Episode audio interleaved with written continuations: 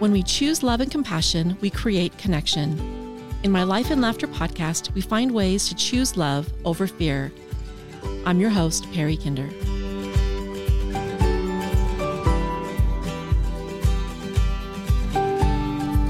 Hello, friends. This is Perry Kinder, a host of this Life and Laughter podcast. I am so glad to have you back listening to another episode. If this is your first episode ever, then thank you for tuning in. If this is your 90th episode, undying gratitude. Thank you so very much. And today we're going to talk about wiring the brain for well being. And well being is not the same as feeling positive. Because sometimes positivity, it just seems too far away. Like it's too much effort to get to those positive feelings. Like, not today, Jesus. I'm just going to be cranky and grumpy. Deal with it. I'll feel better later. So, well being is not the idea of being positive, you know, having those positive emotions. It's the idea of being a little bit softer than just telling yourself to be happy learning how to feel a sense of well being is completely different than learning how to feel positive. It's the acknowledgement that right now, in this very moment, things are okay. They might not be 100%, they might not be anything that you want it to be, but you know, we're okay. We're alive, we're breathing, and we can take a deep breath and we can stop and we can move on. So, wiring your brain for well being I was lucky enough to take my granddaughter to see the Broadway show Beetlejuice when it was here in Utah. And it was it was just so much fun. It was a riot. It was great. But the one character, Lydia Deetz, if you've seen the movie or the Broadway show, you know that she is dealing with the death of her mother and she's really really grieving and she is she's dressed in black and everything around her is doom and gloom and she's very sad which is totally understandable because her mom has died well, her father in the Broadway show has hired Delia to be her life coach. And he's always, he's also kind of having an affair on the side with her. The life coach, not the daughter. That's messed up. But Delia is Lydia's life coach, and Delia is over the top rainbows and sparkles. She does not do well with negativity. She she has some of the best one-liners about thinking positive. She's like, unless you're taking a pregnancy test, think positive. Or sadness is like a third nipple. It's a part of you, but no one wants to see it. Or sadness is like a kale salad, just throw it out. And it would be lovely if we could just turn off the sadness, if we could just turn off the grief, turn off the heartache, whatever we're feeling, turn off the anger, any emotion that we don't want to deal with. It'd be lovely to just have a switch that we could turn to off, but that's not the way it works. But but Delia is trying to force sunshine and rainbows across Lydia's grief. But Lydia is devastated. She misses her mom, and she needs to feel those heavy, hard emotions. And just throwing rainbows and sprinkles on somebody is not going to cheer them up. Any, if anything, it makes it worse because they don't feel safe expressing their grief or their sadness around you. So, pretending to be happy is not how you create well being. We talk a lot about positive thinking, but sometimes positivity is just too far away from where we are. You can't go from despair to joy in a step, in a heartbeat. You can't do that. Or from grief to happiness in an instant. That's not how emotions work. That's not how humans work. And so the first step to creating a sense of well being in your life, in your mind, is to step up one emotion.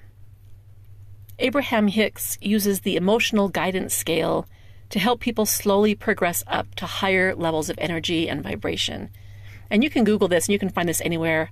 Abraham Hicks emotional guidance scale, where the very lowest level is despair, fear, just all the lowest emotions you can think of, and the highest, joy, happiness are at the very top. But there are lots of incremental steps in between those two. And I'm sure I've talked about this before on my podcast earlier, but it bears repeating because I think we sometimes expect ourselves or the people around us to be able to jump from one to the other. And and you can't. You can't. Your your mind can't do that. It has to go through the steps. It has to feel whatever it's feeling before it can move on. according to the Abraham Hicks Emotional Guidance Scale, if you're feeling discouraged, that is one step above blame. And blame is a step up from worry. And worry is a step up from doubt. And pessimism is a step up from boredom. And optimistic is a step up from hopeful. So you have all these little incremental steps that the idea is you take the next step. You might move from rage to pessimism. That's a little bit of a jump, but it's still a movement up that doesn't take you from rage to outright joy.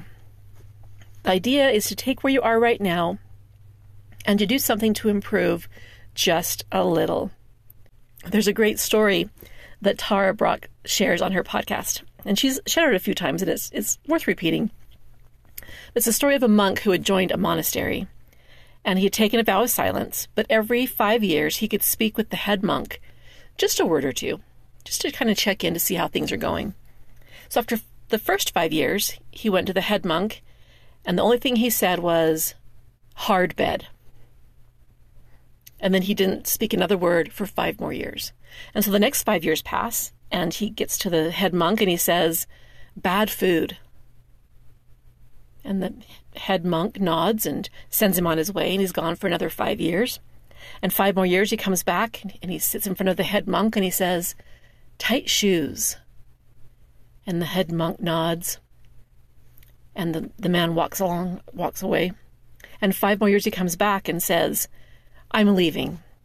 And the head monk says, Well, I'm not surprised. You've done nothing but complain since you got here. And it seems like we get in that we get in that state where everything is wrong, everything is bad, and everything is conspiring against us, and all the stars are aligned against us, and Mercury is always in retrograde. But that's not always the case. And so when you find yourself stuck in those emotions of self pity or frustration, you know, look at this emotional guidance scale and see if you can move up just one just one spot. And it as you practice these things, you find that you can learn how to move up a little bit faster. Again, you're not going from despair to happiness, but maybe from rage to jealousy or whatever way that goes. The second thing you can do is to practice small delights.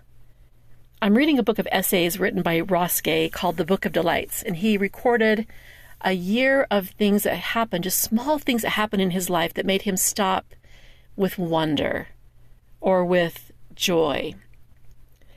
And it's really a record of the small joys that we overlook in our daily lives. Like he talks about a bright flower growing up from a crack in the sidewalk, or the way a praying mantis moves, or his friend's constant use of air quotes. These are all things that brought him small delights. And I've been trying to incorporate small delights into my everyday.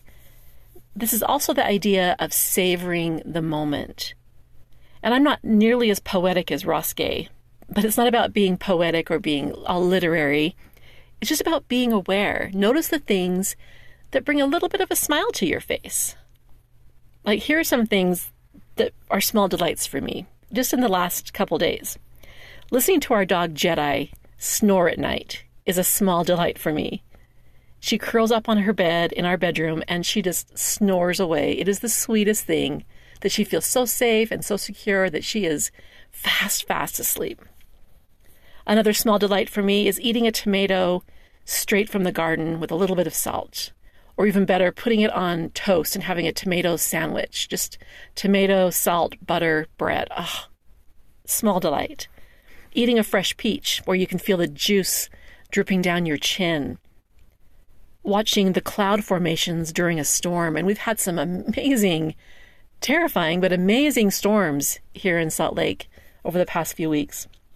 And watching those cloud formations, they're small delights for me that first warm sip of chai tea, when I order a chai tea from Starbucks, that first sip is like stepping into heaven and being wrapped in robes of something soft, something soft and warm. um, another small delight, uh, a new body wash I got that smells like grapefruit. It smells so good. I love the smell of citrus. Reading to my two year old granddaughter as we snuggle on my easy chair I love reading to her. She's so excited to hear the story, even though she's heard it a million times. It's a small delight for me to have her sit next to me and to read to her. Another small delight is sharing a plate of nachos with Tom, and he lets me take all the extra cheesy ones, which I really appreciate. That's really sweet. I know there's a lot of these are about food. I might I might be hungry, but small delights don't have to be only about food. It can be anything that makes you stop and brings a little bit of a smile to your face. You could be like Ross and write these down every day. Just a small delight, one thing a day that made you feel a connection or a happiness or a light joy or a small delight. Or maybe you can tell somebody. You can even have a friend. You can say, I'm going to text you one small delight every day. You don't have to respond. It just holds me accountable for finding that one small delight every day. And that's that's a fun way to do it too. Then it keeps you on your toes because as you start looking for these small delights, guess what? You find a lot of them. They show up everywhere. Everywhere. So next is to develop that sense of well-being is to find a small gratitude. I know, I know, more gratitude, blah. Nobody likes gratitude or talking about it, but it's one of those things that really, really work. And if I keep saying it over and over, it's because it really, really works. Gratitude works. And the idea of a small gratitude is to make it as low effort and as easy as you can. And that's basically my life low effort and easy. Super, super low effort. So maybe your small gratitude might be to send a thank you text to a friend or a family member or, or a coworker. Just say, hey, thanks for your help. Thanks for thinking of me. Thanks for being a good person. Thanks for that kind thing you did. Just as a text, send it off, and then you don't have to respond at all. Just send a thank you note. Another thing you might do is tell your partner thank you for something that they always do for you. Tom is always doing small kindnesses for me. And I always say thank you. I hope I hope I always say thank you. But once in a while I will stop and I will look him in the eyes and I will intentionally tell him thank you. Thank you for doing that for me. I really appreciate it. I really notice it. Maybe a gratitude can be when you notice a small delight, as mentioned above, you can whisper thank you.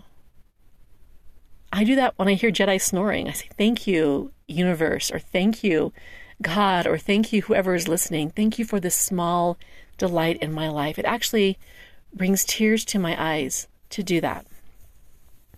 Another small gratitude is to make eye contact with the cashier at any store and say thank you. And that could also be a small delight because sometimes watching them react to a sincere thank you, they just don't know how to deal with that. it's like they've never had a sincere appreciation before. And so that can turn from a small gratitude into a small delight because it's pretty funny. So that's another thing we can do to create a, sense of well being. Another thing we can do is check in with the moment. So often, stress and worry is about our future and it tanks our ability to be present you know, you're worrying in bed, you're worrying about bills, you're worrying about your health, your family, your teenage daughter, whatever you're worrying about. When you feel yourself going down that death spiral of worry, can you be conscious enough to stop and just be wherever you are? I do most of my worrying in bed, usually around three in the morning.